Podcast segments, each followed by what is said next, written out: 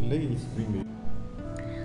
Falar sobre eutanásia é falar de morte, e esta incomoda e desafia a onipotência humana e profissional, pois os profissionais da área da saúde são ensinados a cuidar da vida, mas não da morte.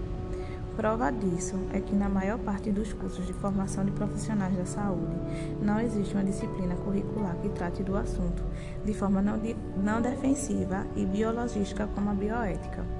No Código de Ética de Enfermagem Brasileira, artigo 29, que diz respeito às relações com a pessoa, a família e a coletividade.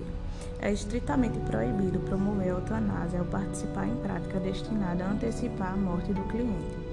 Já nos princípios fundamentais, Artigo 3. Respeita a vida, a dignidade e os direitos da pessoa humana em todo o seu ciclo vital, sem discriminação de qualquer natureza.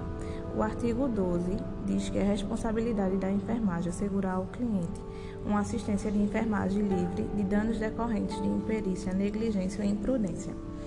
Observamos que um dos deveres da enfermagem, artigo 19, é respeitar o pudor, a privacidade e a intimidade do ser humano em todo o seu ciclo vital, inclusive nas situações de morte e pós-morte.